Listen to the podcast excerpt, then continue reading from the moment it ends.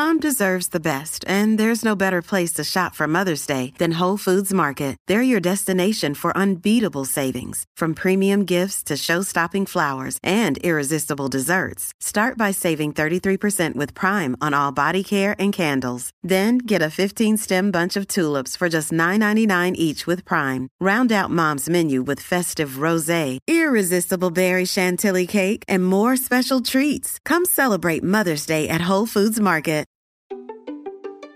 Hi, I'm Dr. Caroline Leaf, and welcome to my podcast, Cleaning Up the Mental Mess, a podcast where I discuss simple, practical, and scientific ways to help you take back control of your mental health, help others, and help your community.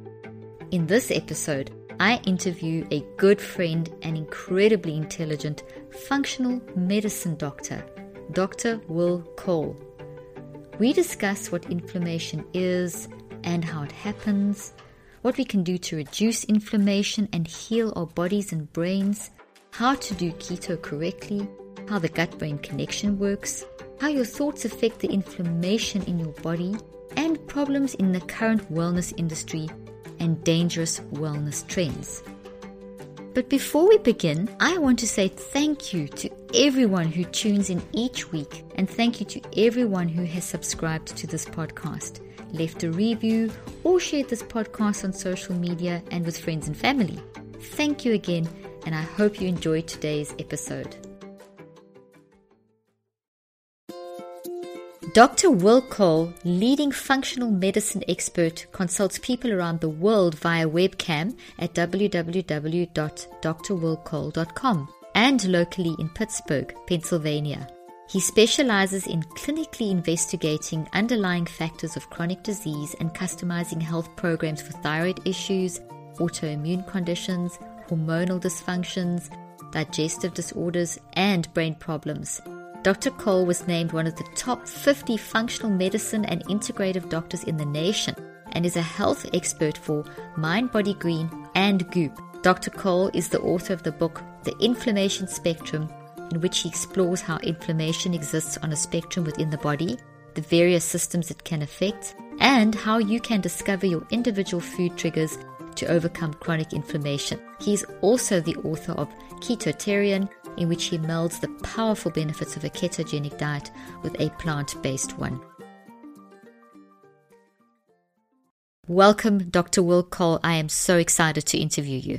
Oh, my goodness, my friend. This is uh, long overdue. I've been such a fan of yours for so so long, and I'm so glad that our worlds uh, came together. I agree, and I've we've been a fan of yours for such a long time too. So I'm so I'm so thrilled. I'm so excited, and you're now part of our advisory board, which is amazing and potentially going to speak at our, our conference. We have this annual mental health summit every year, and hopefully we can get you as as a speaker, which will be a tremendous honor. And so it's just very wonderful to have to to have connected. So, Doctor uh, Doctor Cole, can I call you Will? Is that okay? Are you? Yeah, just call me Fantastic. Will. Let's be let's be Let's- people to people. Let's be people yeah. to people. I totally agree. Okay, so Will, what is functional medicine and why is it important?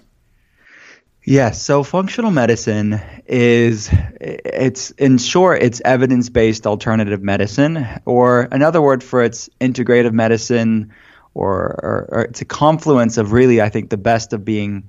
Uh, the west, best of Western and conventional medicine, the best of alternative medicine. And I've had to break that down a little bit. The main differences between functional medicine and conventional medicine number one, we interpret labs using a thinner reference range or a tighter reference range because many people mm-hmm. that are listening right now, if they have their typical labs from their doctor, they'll have their biomarker and then they'll have this reference range, this X to Y interval of mm-hmm. numbers that they're being compared to. Well, we get that reference range from a statistical bell curve average of the population of that lab or a population of people who go to labs. Because if you go from lab to lab, you'll see that reference range will vary slightly. It's not mm-hmm. standardized. So the people that are predominantly going to labs are people with health problems. And there's a lot of people that go to their doctor and they get these basic labs done and the doctor says everything's fine, you know, you're you're fine, you're just depressed, here's an antidepressant or mm. you're just getting older or you're a new mom or whatever reason is, but what they're unintentionally telling their patient is they're a lot like the other people with health problems that they're being compared to. So in functional medicine, we are taking people with health issues out of that reference range and what's left is optimal vibrant wellness and that's a much tighter range within that larger reference range. So we're comparing the person that we're seeing with optimal health to give them answers as to why they feel the way that they do.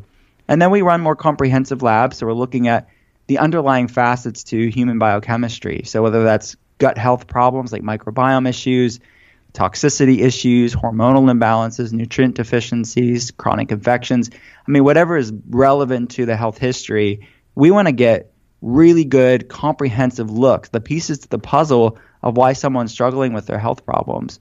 And then the, the third thing we, that we do differently in functional medicine is that we realize we're all created differently. Differently, there's not a cookie cutter, one size fits all mm. approach to getting well. And you could have 100 patients with whatever health issue you're talking about, let's say thyroid issues, and what works for one person may not be right for the next person. There's so much much complexities that make you you and me me and there's some obvious there's some common truths to health don't eat junk mm. food eat whole foods but mm-hmm. beyond that we have to be open to bio individuality and there's so many variables to consider so that's in in, uh, in my long-winded answer of, of what functional medicine is. It's brilliant. It's brilliant and exciting, and I'd love to touch on each of those aspects. And I love the fact that you said bio individuality at the end, and that each person is unique. I mean, that is just so vitally important in the work that I do with brain research and the mind brain connection. We see from the, some of the recent researches that there is no normal brain, meaning that we, every single person is completely structurally unique right down to the subatomic level and then obviously in their mind as well. And so what you're confirming with functional medicine is that that bioindividuality exists in the physical too. And I love the fact that you say that it's got a, you know, you've got a tighter measure that you're not just taking the, it's much not as loose as the general lab tests. That, that's very mm-hmm. significant. Mm-hmm. Very significant that you've, you've narrowed the, you've narrowed the, you've made it kind of like the eye of the needle a little bit narrower for want of a better way of explaining it, which is, means you really are going to pick up those individual biological issues that are a, are a problem. So it's a very important part of um, of a person's daily lifestyle and well-being. Oh yeah, absolutely. So so um, how did you get into this? Well, I, I, grew up in a, a home that was interested in health. Uh, so I, I, my dad was a bodybuilder in like the 80s and 90s, and I thought it was normal for people's dads to be like lubed mm-hmm. up with baby oil and speedos, and like my mom filming him to get the proper poses. So they were in that world, and so I was drinking the weird adaptogenic tonics and elixirs and organic mm. and raw, mm. like before it was the industry that it is today, the health and wellness, like health food mm-hmm. industry. So that formed, I think, my perspective on food as medicine largely. And then I knew that I wanted to get into healthcare. Uh, and then uh, I went to an integrated medicine school in California, Southern California University of Health Sciences. And I, heard of a guy who had gone to my school. He was older than I was, and he was talking about this field of healthcare called functional medicine. Datis Kharrazian, who even today, Datis Kharrazian is one of the sort of uh, godfathers of functional medicine, mm-hmm. and he teaches for IFM and you know, Cleveland Clinic's Functional Medicine Center. Every all the doctors are trained through IFM. So Eh, that was my sort of awareness of okay, this makes sense. This is the best of like this perfect alchemy between the best of being evidence based and the best of alternative health, which is getting to the root cause uh, and using food as medicine, but doing it in a in a modern way, in a clinical way, in an evidence based way. So it really spoke to my heart, and I really have seen over the years the impact that can have on people's lives. People that are told there's nothing we can do for you, that you're basically just take this med- medication, see you in six months. Like that's their lot in life. And mm. I see quite the opposite. People that were counted as we have nothing left for you get their life back. And it's such a rewarding, like awe inspiring, sacred responsibility of being a part of somebody's health journey in this way. So I love it. It's such a, a an awesome, awesome role that I get to be.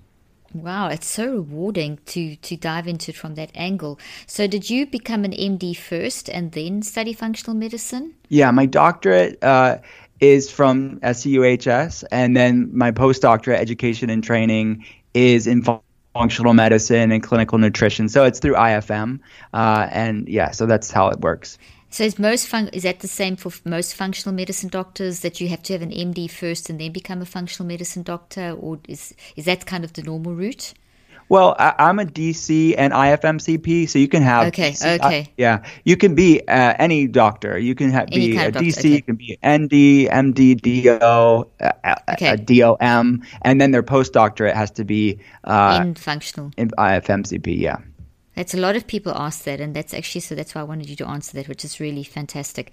It's a very exciting field. Wow. Um, so you've just released a book, and I want to talk about both your books. But you've just released an incredible book, and I I get so excited when I see your title that you actually the in, called the inflammation spectrum, and I'm very very excited about that because as you know, 95% of diseases are lifestyle related, leading to low grade inflammation across the brain and the body, and only 5% are genetic. And lifestyles driven by mind and what you're thinking, feeling, and choosing, and you using all of the person, all of us as humans, we are using our ability to think and feel and choose to drive our lifestyle, which is then driving the health of our brain and our body. And you, as a functional medicine doctor, are actually addressing this inflammation. You're diving right into the to the core result of what happens when we don't manage lifestyle. So I just think that's absolutely fantastic. Thank you. Can you explain inflammation and why it's so important that you dedicated a whole book to it?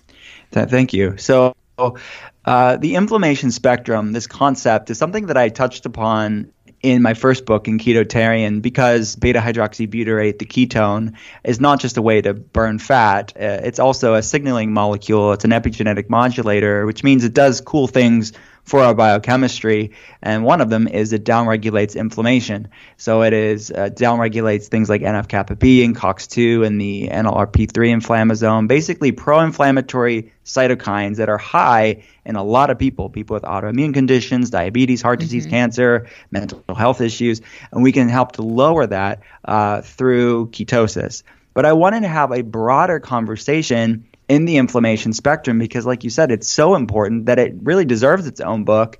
Uh, and look at beyond ketosis. What are other ways using food as medicine, but what are other non food ways to calm inflammation? Because inflammation is not inherently bad. It's a product of our immune system. God made it. There's nothing inherently wrong with that. It's, it fights viruses and bacteria when it's in balance. The problem is when inflammation is thrown out of balance. It's chronic inflammation that is the problem. And it's the Goldilocks principle, right? Not mm. not too high, not too low, but just right. And that's applicable to so many things in the body. When you're talking about the gut microbiome, you don't want a bacterial deficiency, but you don't want an overgrowth of bacteria or yeast either.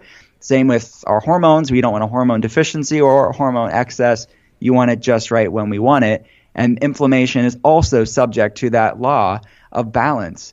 Uh, and it's it's when inflammation is too high for too long, that's associated with so many health issues. When you look at heart disease and cancer and diabetes, those are all chronic inflammatory problems. Mm. To autoimmune conditions, which is a lot of my patients, those are all inflammatory. Mm-hmm. To obviously, you know more than anybody, the, the mental health space. When you look at mm. anxiety and depression and fatigue and brain fog, so many people, and I know that you know this more than anybody, that we like to separate mental health from physical health in our Western thought. But the mm-hmm. reality, mental health is physical health, and our brain is part of our body, and we like to separate the two, but it's actually one and the same. And there's a whole field of research that's looking at, it's referred to as the cytokine model of cognitive function. It's basically cytokines, pro inflammatory cells. How is inflammation impacting our brain? How is inflammation impacting mm. mental health? So it's all the stuff that I'm exploring in this this concept of the inflammation spectrum because it's not just one size fits all. It's a whole continuum of inflammation, meaning, you know, from one end of the inflammation spectrum, it's the, you know, background anxiety, maybe low grade fatigue, maybe some digestive problems on one end to the other end, which is the full blown you know, ICD-10 diagnosis code or an autoimmune condition or metabolic issue, and then everything in between. So I wanted to really educate people about this, how it impacts people, because when you look at the statistics, it's like it's growing by leaps and bounds. But but the other side of that coin is there's so much we can do and we understand these health problems more than ever. And with lifestyle changes and functional medicine and the work that you're doing people can start to reclaim their health again because so many people settle for feeling lousy because they think just because something's common they equate that with being normal. Uh, ubiquity doesn't necessarily equate with normalcy. And uh, this is really a message of waking people up to to overcoming these health issues well, I think it's an absolutely vital uh, concept that you have addressed in the book and opening people's eyes to because if I'm sure you also aware well of the current statistics that people are dying 15 to 25 years younger the mm. that's the study they've been doing since the 90s that um, showed that by the very clearly by between 2014 and 2015 that there'd been a reversal in trends of people dying and younger and the reason is preventable, and you said the word preventable a few moments ago, lifestyle diseases. So all these lifestyle diseases that you've been listing and that you address in your book, you've, you, you're showing that the cardiovascular issues and the obesity and the autoimmune, these are diseases that are 95% lifestyle related and that are not being addressed correctly and have actually increased people's mortality. And mm. on top of that, there's also the statistic, and I'm not sure if you're aware of this one because it's quite recent, that um, if you have a mental health label on top of one of those, um, any of the others, it, it actually increases, shortens your lifespan by an additional anything from 8 to 20 years. Mm. And so, what you've addressed in this book, and this is probably why I'm so excited, is that people need to understand that you can't just say lifestyle is just you know whatever you can't just think it's some woo woo concept or you mm-hmm. you know or just in the wellness sphere and kind of write it off you've actually got to realize that as a human what you are doing you, you mentioned epigenetics and i thought well this is brilliant when someone mentions epigenetics you've got my ears and you've mentioned epigenetics in terms of food and in terms of the external signal that comes in through the body so, what you're eating is going to affect and causes inflammation, and you track this so beautifully in your book. And the, the thinking as well causes is, is an epigenetic factor that causes change. So, I'm just thrilled that someone has actually dived in from a functional medicine perspective into the consequences. So, well done, so important. And I know there's a lot involved, and I know that one of the questions that, that I would love to know the answers to, and I know that a lot of people want this answer too, is as if, if they came to you, and we're going to put in the show notes at the end how people can contact you because you consult um, online, which is fantastic. Um, are that ba- the basic lab tests that you would recommend for people to start with? And I know it's mm. individual, but is there a start point that you can help people in a practical way to start addressing this very important inflammation problem as a result of lifestyle? Certainly, um, and the I put a little sidebar in both of the books, Ketotarian and the Inflammation Spectrum, for people to have these labs ran because I think it's a good, it's really important for people to get a baseline for what they're up against. And as you mentioned, like we run these labs for people, but you don't necessarily have to have some. You don't have necessarily have to fu- have to have a functional medicine doctor to run all of these. Some of these are just anybody's local PCP or GP could run them. So, s- some things I would recommend. Number one, if you want to look at inflammation in your body, high sensitivity C reactive protein, or HSCRP, it's a biomarker to gauge for one source of inflammation. Uh, and the American Heart Association, the CDC, have these low, average, and high relative risk factors for uh, cardiovascular events, heart attack and stroke.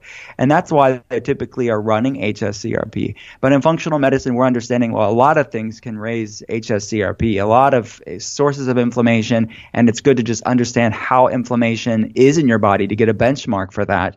Uh, so the optimal range in functional me- medicine, we want HSCRP to be under one. Uh, HSCRP is also a surrogate lab for interleukin 6, which is another pro inflammatory cytokine that you see a lot higher in a lot of these health problems that I mentioned earlier. Uh, homocysteine is another good basic test that you can run. Uh, homocysteine is an amino acid, a protein, just like CRP, that is pro-inflammatory when it's in higher levels. So again, it's it's about balance. You don't want excess of these things. And homocysteine high above seven some studies just show that it increases blood-brain barrier permeability and, it can act as a neurotoxin and can drive what they refer to as leaky brain syndrome, which I know you're well aware of. Basically, increased uh, blood-brain barrier permeability. So, someone with increased intestinal permeability or leaky gut syndrome can also have some neuroinflammation because of this uh, impact of these neurotoxins and homocysteine can be one of them. Uh, so in op- in functional medicine, we want homocysteine to be under seven. Uh, ferritin is another basic biomarker you could have run. It's a b- biomarker to gauge for stored iron, but it's also considered an acute phase reactant. So basically, in states of inflammation, you can see ferritin spike as well. Those three tests, ferritin, hsCRP, and homocysteine, are all basic tests. You don't need a functional medicine practitioner to run those. Um, and then there are more expansive tests that I run for patients. Like I look at gut centric inflammation, which is certainly important because remember, inflammation is a product of our immune system. So to understand inflammation, you have to look at where the predominance of the immune system resides, which is in the gastrointestinal system. So we're looking at gut uh, biomarkers like calprotectin and lactoferrin and lysozyme, and looking at intestinal permeability or leaky gut syndrome, looking at bacterial and yeast imbalances that can drive inflammation levels too. Um, and then looking at uh, food sensitivities, food reactivities, but looking at genetics that some people just genetically are more prone to inflammation. Again, it's it's not the majority of the factors, like you said. The majority of how long and the quality of someone's life is epigenetics, but about you know five to nine percent of the factor is for most people is going to be genetics, and some people are more prone to it. So I, the analogy that I use is like a, a, if someone has a, a mug of uh, a coffee or a mug for liquid or a glass. Some people have small mugs, some people have big mugs. Some people they can fill up with stress and toxins and food, and they're gonna not going to overflow very easily. But some people have small mugs, and they're going to overflow quite easily. Uh, you can't change your mug size. You can't change your genetic tolerance to stressors, but you can change what you put in it. So we look at things like methylation impairments, like MTHFR. We look at the endocannabinoid system uh, that regulates inflammation levels in the body, and the gut is rich with the CB1 endocannabinoid uh, receptors. Uh, and detox mm-hmm. impairments. So everybody's created differently. So we're looking at this epigenetic genetic component that uh, helps people understand their baseline. And then we look at you can look at blood sugar, A1C as well to understand blood sugar regulation, which is certainly a facet to consider too. So those are some things for people to kind of get a good baseline for what they're dealing with. Baseline of their bio individuality, and then from there moving forward. So this that's brilliant. That's so helpful. Yeah. Thank you so much for that. And and you can get that they can see that in both of your books, Ketotarian and mm-hmm. this inflammation spectrum, those basic tests. But it's only a functional medicine doctor that's got the more stringent, mm-hmm. narrow parameters. So it would still be a good idea if your doctor says, Oh, you're okay, you're within the normal range, it may still be a good idea for someone to consult with a functional medicine yes. doctor to get the real truth behind what's really going on and then you would build the picture and the puzzle from there. Absolutely amazing. Okay, so you have in in. I wanted to ask you in terms of. Um, I just want to come back to the the, the preventable and the in, preventable lifestyle factors and inflammation. Inflammation plagues so many people.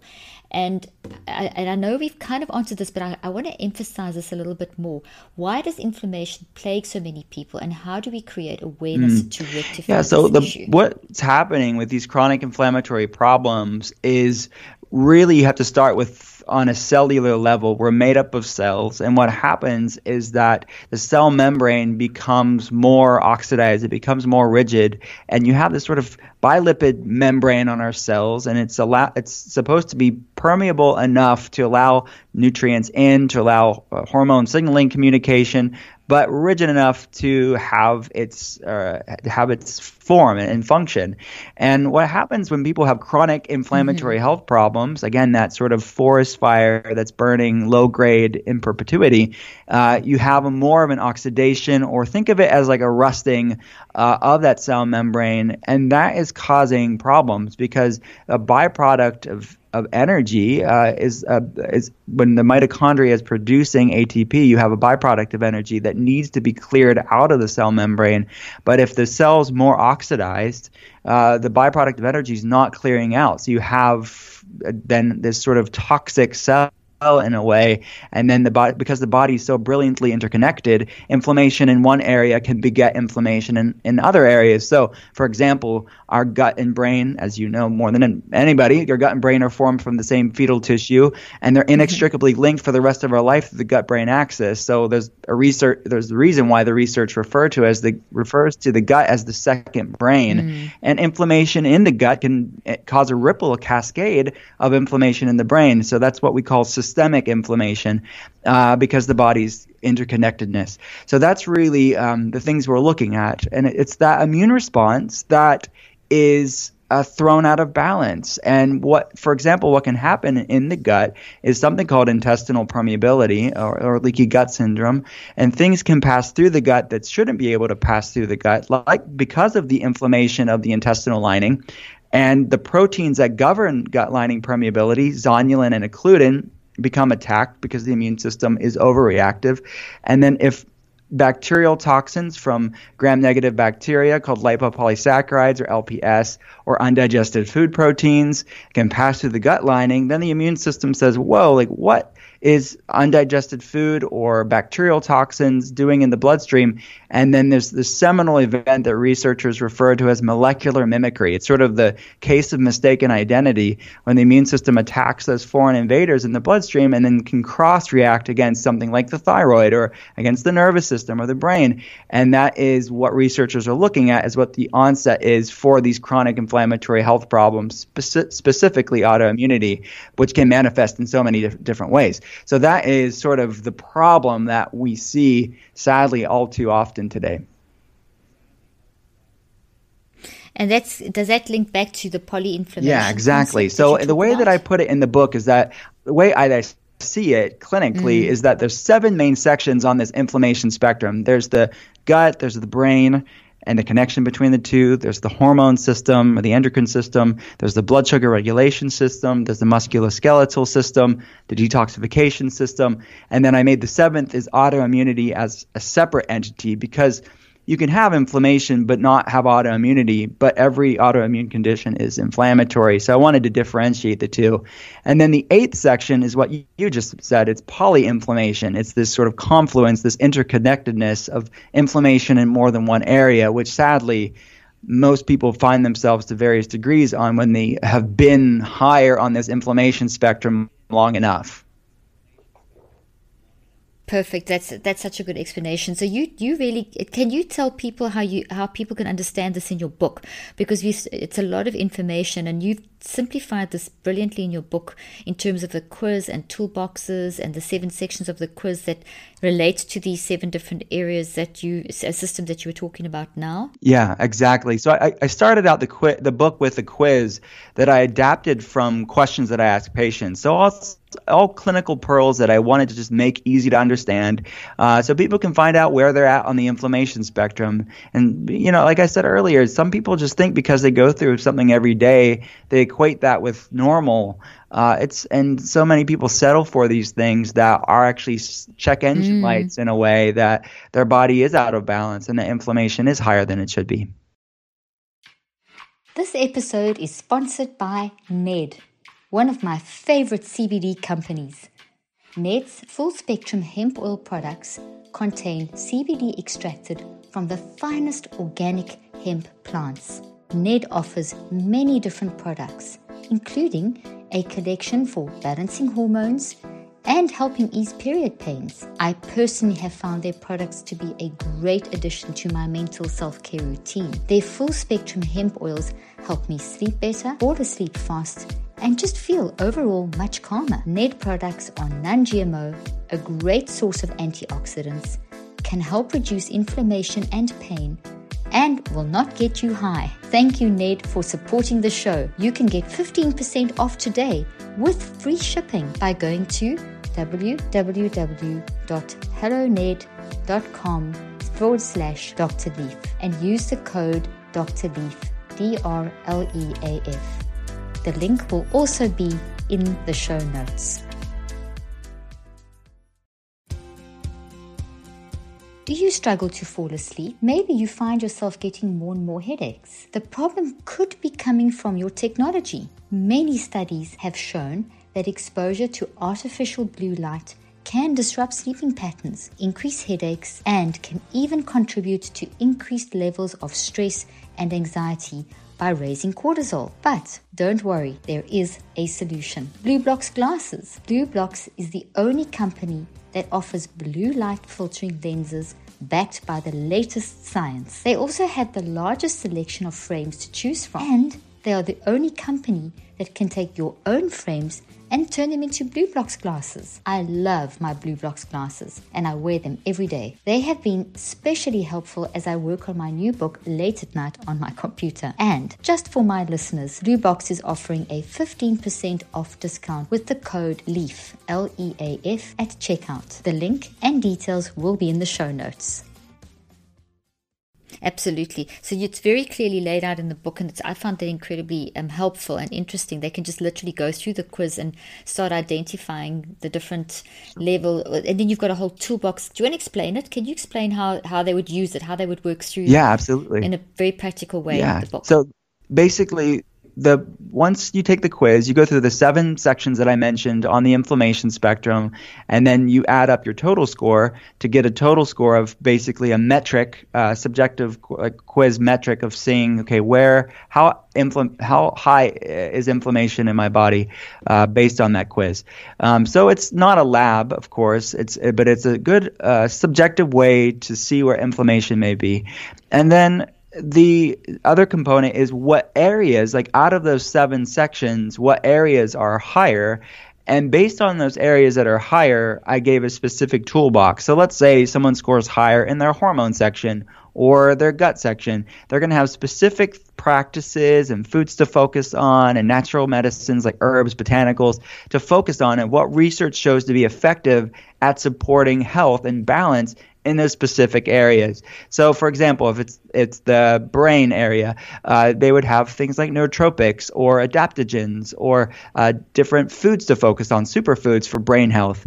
And then if it's the gut, we're going to have different gut health supporters there. So it is a toolbox that is based on their quiz score, and then based on their total quiz score they're going to have a plan that's specific for them. So people that scored lower on the inflammation spectrum quiz are going to have a simpler plan because I mean you and I both know not everybody's ready to make a big lifestyle mm-hmm. change. Mm-hmm. But mm-hmm. I did so I didn't want to alienate people and say, well, it's all or nothing. So I wanted a simpler approach for people that were going through issues that scored a little bit lower on the inflammation spectrum quiz, so they knew there was something wrong, but it maybe wasn't at to the point where they were higher on the inflammation spectrum. So I have them do what I call the core four plan, and that is taking out four foods that research shows to be the more likely to be more problematic in most people.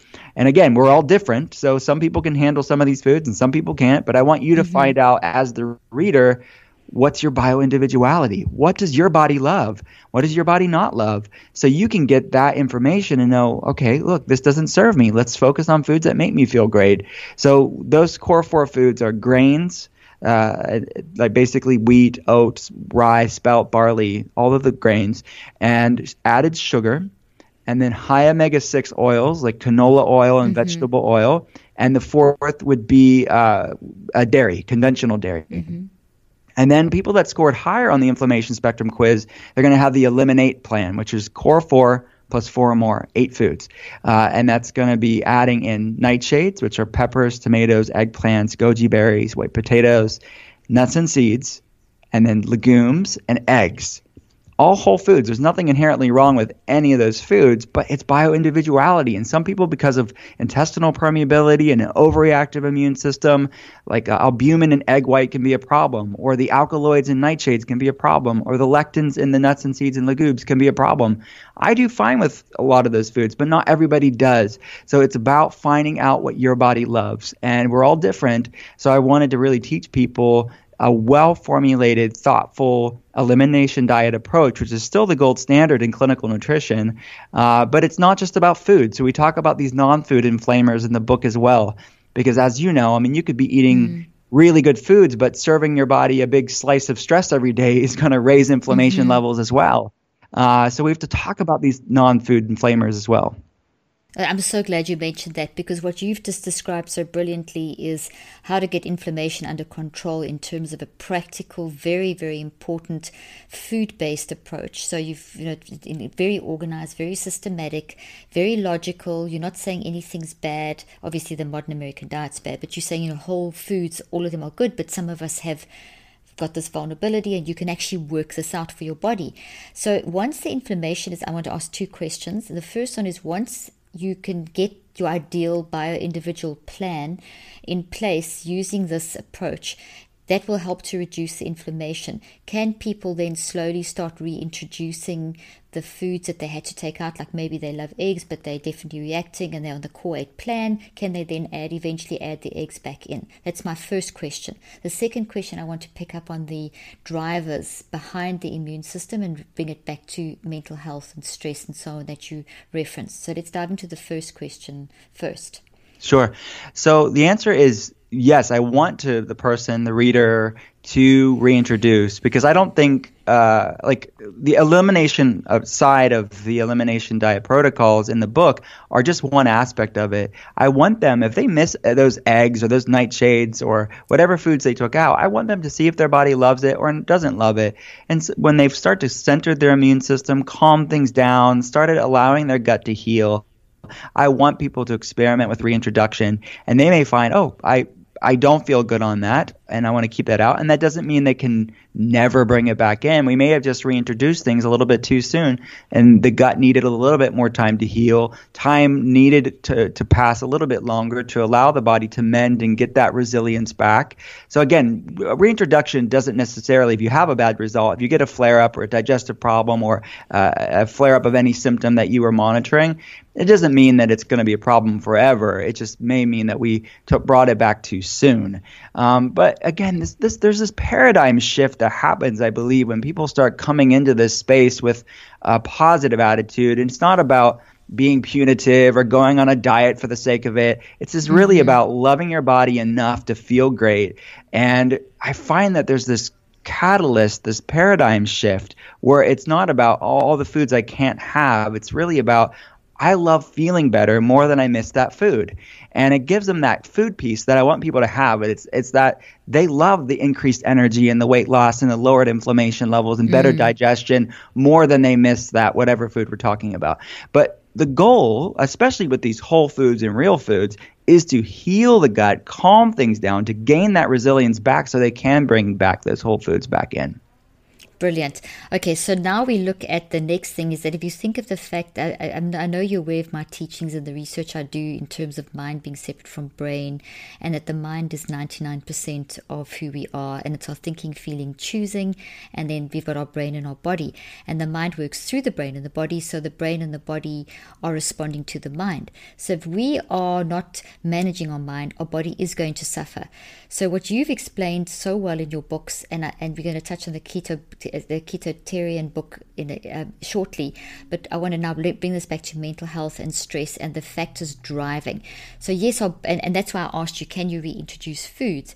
And I'm going to give an example, and then let's let's unpack the sort of mind side and mental health side of of eating healthy together, if that's okay with you. Um, mm-hmm. So if I, I, I couldn't for years eat nuts, I ate them and then I had terrible reactions. And then I started doing the whole. I didn't know your book at that stage. This is quite a few years back, and I and I took them out of my diet and then put them in. And sometimes I could eat them, and sometimes I could. And what it boiled down to was my mind. It boiled down to the fact that I definitely um, must have eaten a bunch of nuts around a time when I was going through a stressful situation, and that definitely created some something genetically, or um, it was an epigenetic and genetic factor created a weakness in my body, and I started res- uh, having an intolerance towards towards nuts. Where if I ate almonds, I was so lethargic I couldn't function. Then I stopped them for uh, quite a few years and introduced them again and found I could eat them. But then I suddenly found I couldn't eat them. And the key, the common denominator always was my state of mind.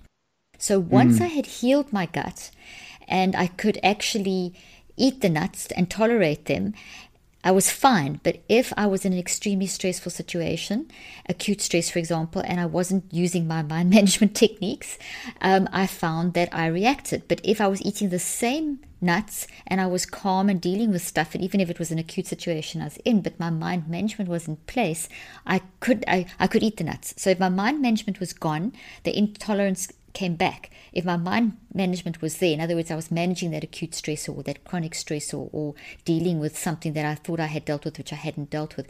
As I was going through the process of dealing, I could eat the nuts. Mm. If I suppressed, I couldn't eat the nuts. And a lot of the research that I've done goes behind what is behind the lifestyle choice. Why? Um, okay, so if a person is in a state, uh, if, if a person's got abuse and they've never dealt with it, childhood abuse or something, and it, they get into adulthood and whatever, we see such a strong gut brain link. We see so many food intolerances. Everything you've described, when you do that individual pattern and you start tracking the bio individuality of a person's responses back to their childhood or back to what's happened as an adult, all of us have got stuff we're dealing with. It's not just a few people, it's every human is dealing with stuff. And your body obviously is going to react, and all of our weaknesses will manifest, and, and then food gets affected you have outlined the most brilliant pattern in your book for helping people to discover that inflammation, heal the inflammation, and reintroduce. I am more and more and more convinced that if we don't get our mind management under, in place, which is the driver behind the lifestyle choice of what I'm eating, but also the driver behind the effectiveness of my digestive system mm. and my brain system and all the systems that you've outlined. Because, I mean, you know, our digestive system is controlled by our mind. So 80% of your nutrition, or even up to 95%, is going to come from how effective your mind is. So if you're eating that really healthy food, like great nuts, great organic nuts, pasture raised, whatever it may be, but your mind is off. You, you're not dealing with a toxic issue. You've got bitterness or unforgiveness or anger or frustration. Your body is immediately vulnerable and you're going to lose up to 80% of that nutrition. That's one aspect. At the same time, if you stay in that state, you could start damaging your body that suddenly now you can't eat the nuts or whatever it may mm-hmm. be. So that's a long kind of explanation. Can you pick up from there and kind of make that link between yes. mind and inflammation and body and everything you do? Yeah, so so brilliantly said. Thank you.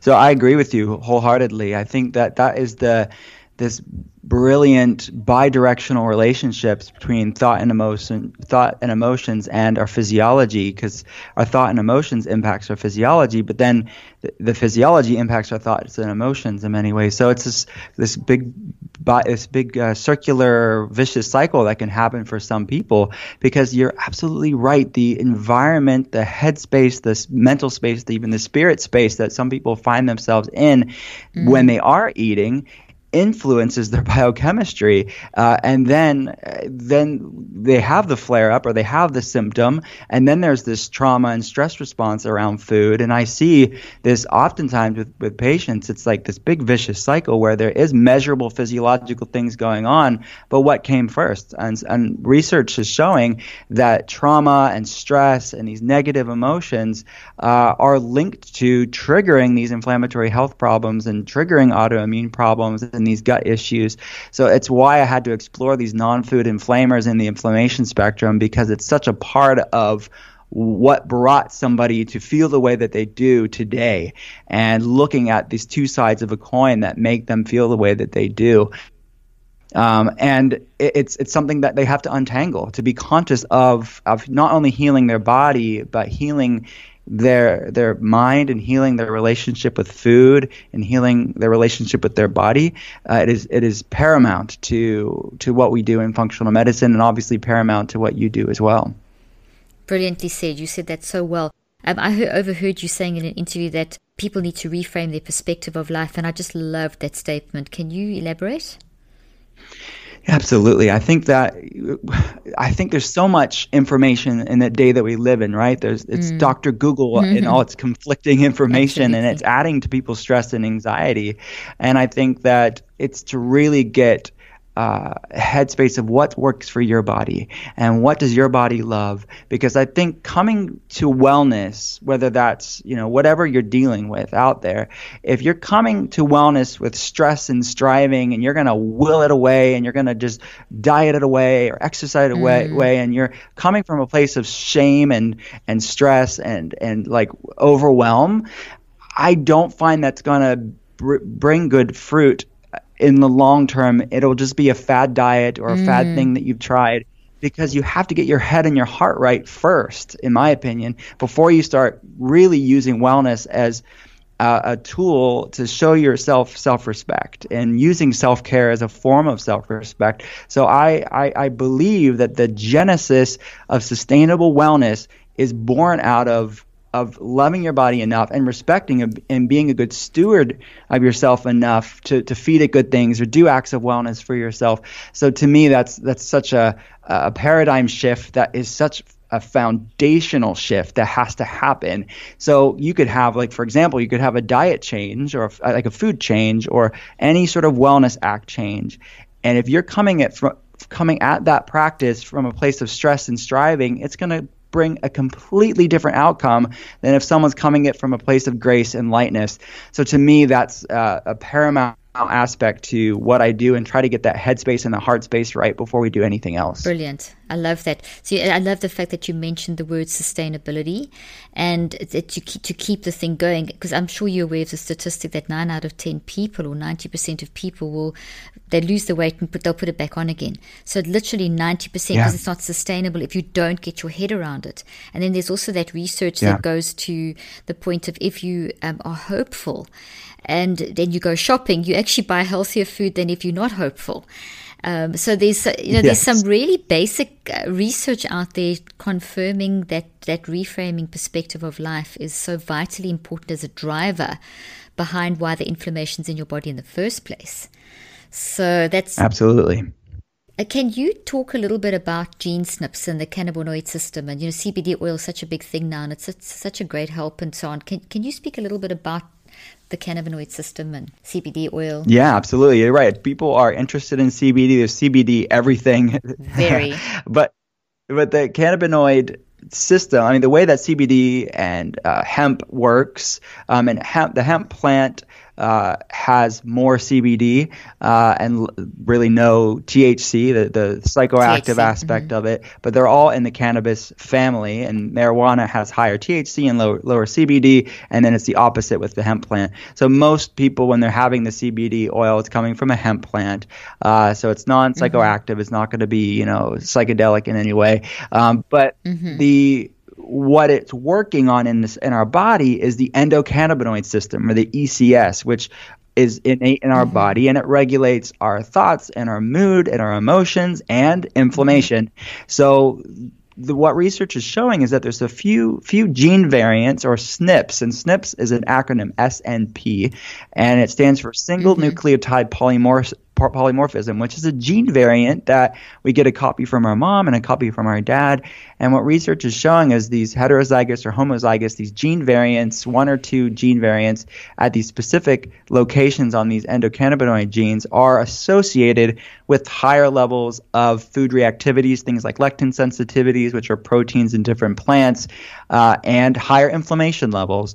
So that goes back to that bio individuality. Some people don't have those gene variants, some people do. And people that do have mm-hmm. those gene variants are more likely. It doesn't mean they're going to get it, but it, it means that they have that predisposition to be have higher inflammation levels or be more prone to certain things that are associated with inflammation levels. So that's the endocannabinoid system. And then we look at methylation gene SNPs too, which methylation is very important for our brain and our hormones and detoxification. Mm-hmm. And there's certain gene SNPs like the MTHFR and COMT that can impact mental health. It can impact inflammation levels, the recycling of certain proteins. So that homocysteine that I mentioned earlier, there's the MTHFR and mm-hmm. other gene SNPs that we look at too that are responsible for making the enzymes that help to recycle down uh, homocysteine. That's one source of inflammation. But if people have these sluggish methylation gene variants, they aren't breaking down and recycling the homocysteine down, and they're more prone to higher inflammation levels. So it doesn't mean they're going to have higher inflammation levels. It just means their body's a little bit more sluggish at doing that and it's good to check in to kind of look at that mug size like i said but also look at what's in the mug mm. that genetic and epigenetic connection That's, there mm. That's brilliant. That's fantastic. Well, uh, uh, can you just quickly unpack for the listeners what methylation is and why it's so important to mental health? Absolutely. So it is a biochemical superhighway. I think of it as like Southern California mm-hmm. with all its different freeways, the 405 and the 105 and the 605. All that stuff's kind of confluence uh, in the body. And that's how I visualize methylation because you have a lot of different steps, a lot of different pathways that are basically donating what are called methyl donors, which are carbon, hydrogen, CH3, mm-hmm. CH3 groups to help to pass along to these other pathways to help to make for a healthy brain function and build the building blocks. These are proteins that are building blocks to a healthy brain or building blocks to a healthy gut or supporting detox pathways and producing glutathione, our body's potent antioxidant pathways. Uh, so it is essential for human health. And it research estimates that the majority of our genes have been around for a long time. So the the, these mm-hmm. gene variants that we're looking at today are not the new kids on the block. The the new kids on the block are the is the amount of stress, the epigenetics that we're talking about. Mm. So by mm-hmm. all means, I don't want to say that the gene variant is something somehow bad. It's not bad. But when someone has a more sluggish areas and then you're stressing it out with all the modern stressors that we live today, our food supply, stress, technology, environmental toxins, it can be too much for a, a, sluggish system. So it's not saying the gene variant is bad. It's just understanding, okay, look, this is a little bit sluggish in this area, and then modern life is really stressing out an already slow system. So it is really uh, understanding it from a, a like a ancestral standpoint. It's not bad gene variants. These are just understanding slow, sluggish genes and then normally functioning genes. Brilliant. I love the way you explained that, especially with the superhighways and the the the key, the, one of the key things that I always talk about with methylation as well, in addition to how you've explained so well, is that it's switching those genes on and off by your thinking. So you said that already. You said if you stressed out, you're going to activate things that are going to weaken your body.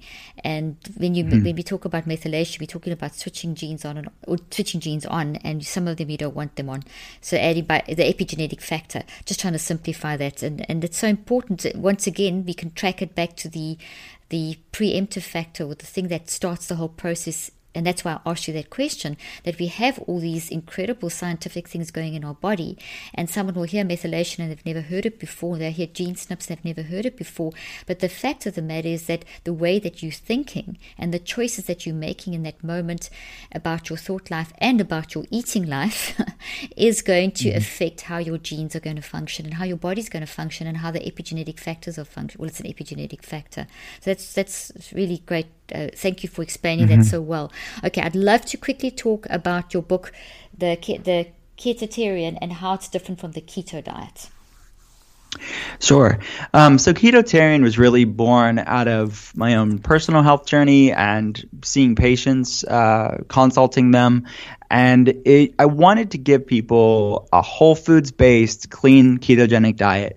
So it is really the best of being plant based and the best of being keto because I love the benefits of ketosis. I mean, it, the yeah. impact of metabolic flexibility, the improved cognitive benefits, the anti inflammatory benefits, the upregulation of these pro antioxidant like the NRF2 pathway and the AMPK pathway mitochondrial biogenesis, like make, making new mitochondria, which is our cellular energy mm-hmm. factories. And so many people with these inflammatory problems have uh, dysfunctional mitochondria. So there's so many far-reaching health benefits of ketosis, but and you know this too that there's many people that just go keto the dirty way. It's like this dirty keto where they are having lots of bacon and butter and they become fearful and obsessive about avoiding vegetables because they're afraid that the fiber and the carb content is going to throw them out of ketosis.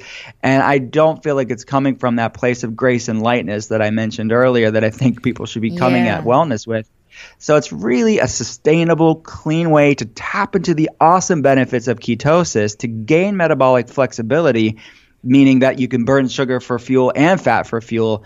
Uh, and instead of always being in sugar burning mode that many people find themselves with, but they're doing it in a way that is uh, vegan keto options, vegetarian keto options, and pescatarian keto options, which is wild caught fish, fresh seafood, and I'm not against grass fed beef. I think people can have that in your diet, but I wanted people to explore a different way to go keto. And then if they want to bring, bring in some grass fed beef, they can, but they're still predominantly eating these whole foods, these fresh foods that are all keto um, that many people don't realize. So it's really a, um, my take on uh, the ketogenic diet. Oh, I love that. Uh, it's just brilliant and so important. As you so rightly said, people said, "Oh, I tried keto; it didn't work for me." You hear that all they lived on, as you yeah. said, was bacon and and cream or something, and didn't have a single vegetable. So I just, it, it, Will, do you mind just very briefly explaining, because you're such an expert when it comes to keto, what it is, just very briefly, and um, what it does, sure. and then just once again, kind of maybe tell us a little bit more about the different, the, a little bit more depth about the ketotarian, some of the examples of bringing more vegetables sure. and things in. Because yeah, it's not just a plate of meat and it's you, you need yeah. to add a few other things too. Yeah. Oh my goodness. So much more. So uh, basically, what ketosis is is nutritional ketosis. Uh, and it's a natural state that our body has. That's uh, humans would have been in times of ketosis for all of human existence. And our body has two main fuels or sources of, of fueling ourselves or getting energy in our way their metabolism runs uh, sugar burning or fat burning. And our birthright, we're actually all born producing ketones. Uh, babies need to be producing ketones. Breast milk is rich with MCT fats and needed uh, for the baby needs to be producing ketones for proper brain development. Uh, and humans, again, would have had seasons, depending on food availability, had times of ketosis for a long time. But mm. we've lost that. Now we don't really spend any time in ketosis because there's so much food around. And it's not just, just food around, it's foods mm. that perpetually keep us out of ketosis, namely sugar and carbs, and carbs turn into sugar. So it is uh, we've lost that metabolic flexibility. Then we've gone to only sugar burning all day, every day for our whole lives. And what I'm teaching uh, with my patients, the patients that we're putting on these protocols, and in Ketotarian is using ketosis to regain that metabolic flexibility, to not just burn sugar, which is like kindling on the fire, right? Kindling will mm. create a light, a flame on the fire, but you have to keep putting kindling on all day long mm. to maintain it or they get hangry and irritable, or they get mm-hmm. they get really moody because they need that kindling on the fire. Uh, or you could put a log on the fire, which is burning fat for fuel. You don't need to put logs on all day long because it burns longer, more sustainable. And that's what ketosis is. It's burning fat for fuel. And the, the uh, the research around is really exciting. It's the mm. the able to burn your own fat, but also, like mm. I mentioned earlier, the beta hydroxybutyrate, BHB, the main ketone that our body produces in the state of ketosis, passes through the blood brain barrier. It mm. lowers brain inflammation, mm. helps to make new neurons because it enhances brain derived neurotrophic factor, BDNF, which we need mm. to make new neurons. Uh, and it helps the mitochondrial function, helps to lower inflammation, all this cool stuff that our body, you can allow your body to tap into. So, and then that doesn't mean you can never have carbs again. So, some ways that I teach in ketotarian is you can do a cyclical ketotarian, meaning you can uh, be in ketosis once you've gained that metabolic flexibility. You can in- have days like two to three days out, out, of the week where you increase things like fruits or, sweet potatoes or uh, rice or something like that, and then you can go back in ketosis. But you have to build the metabolic flexibility first, and teach your body that it can burn fat once again, uh, and that takes some time. Uh, so then and then there's a seasonal ketotarian approach, which, from an ancestral health perspective, a lot of people would do that. Like during the colder months, they would be in ketosis, and then in the summer months, they would have fresh fruits and forage. And you know, today it'd be like farmers markets or going and getting fresh seasonal fruits. Mm-hmm. So there's so many ways to use this as a tool to improve your health. And then some people do better staying in ketosis longer term. People with neurological issues, people with inflammatory problems, autoimmune conditions, they would generally do better with longer term in ketosis. So it's a tool to use back to this concept of bioindividuality in the way that works for you. Uh, so that's what ketosis is. And then ketotarian is uh, mostly plant based ketogenic book. So there's vegan keto, and vegetarian keto. So vegan keto means it's all from plants. So things like avocados and olives and avocado oil and olive oil and nuts and seeds and uh, all types of vegetables you can think of.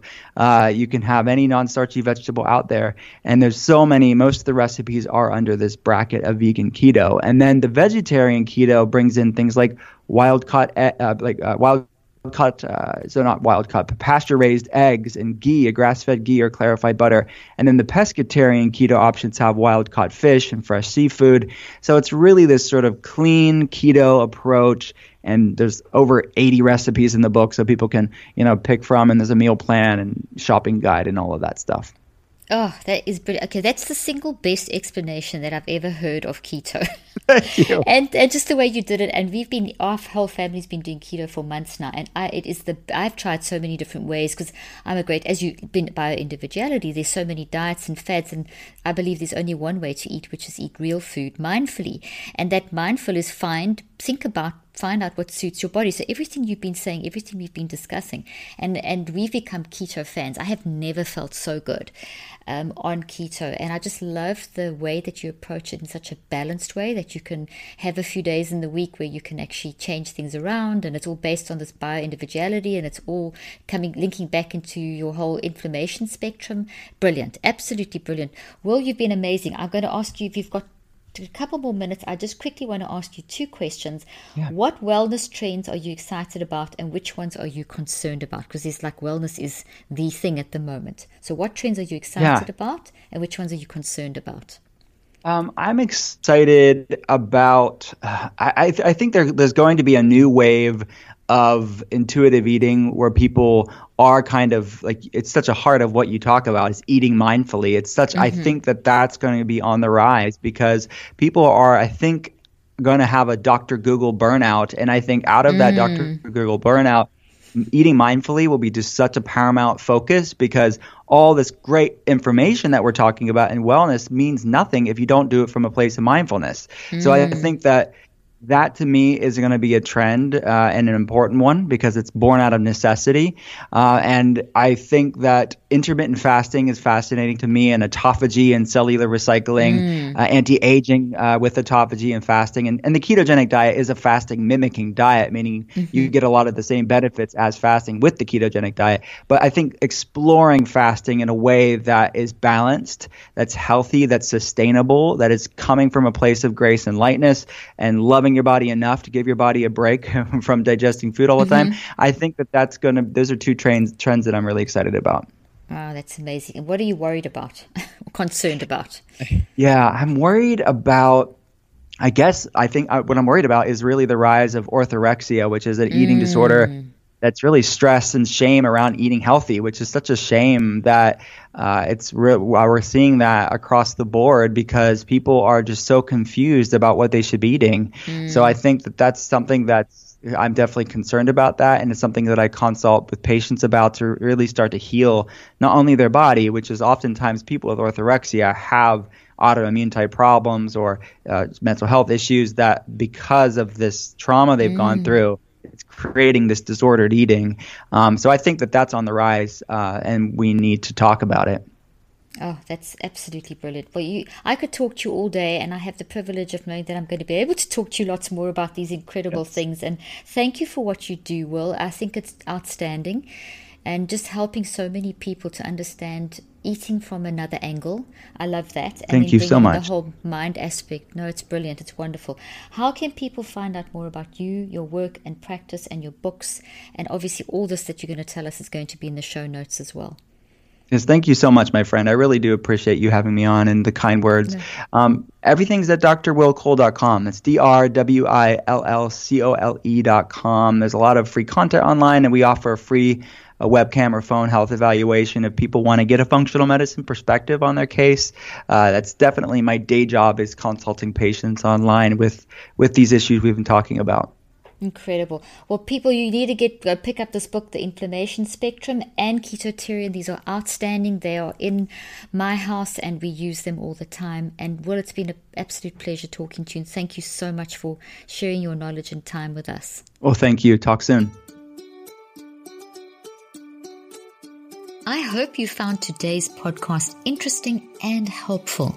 If you want more tips and help with managing anxiety, depression, and mental health, be sure to visit my website at drleaf.com and to sign up for my weekly newsletter where I also include a schedule of my speaking events and so much more.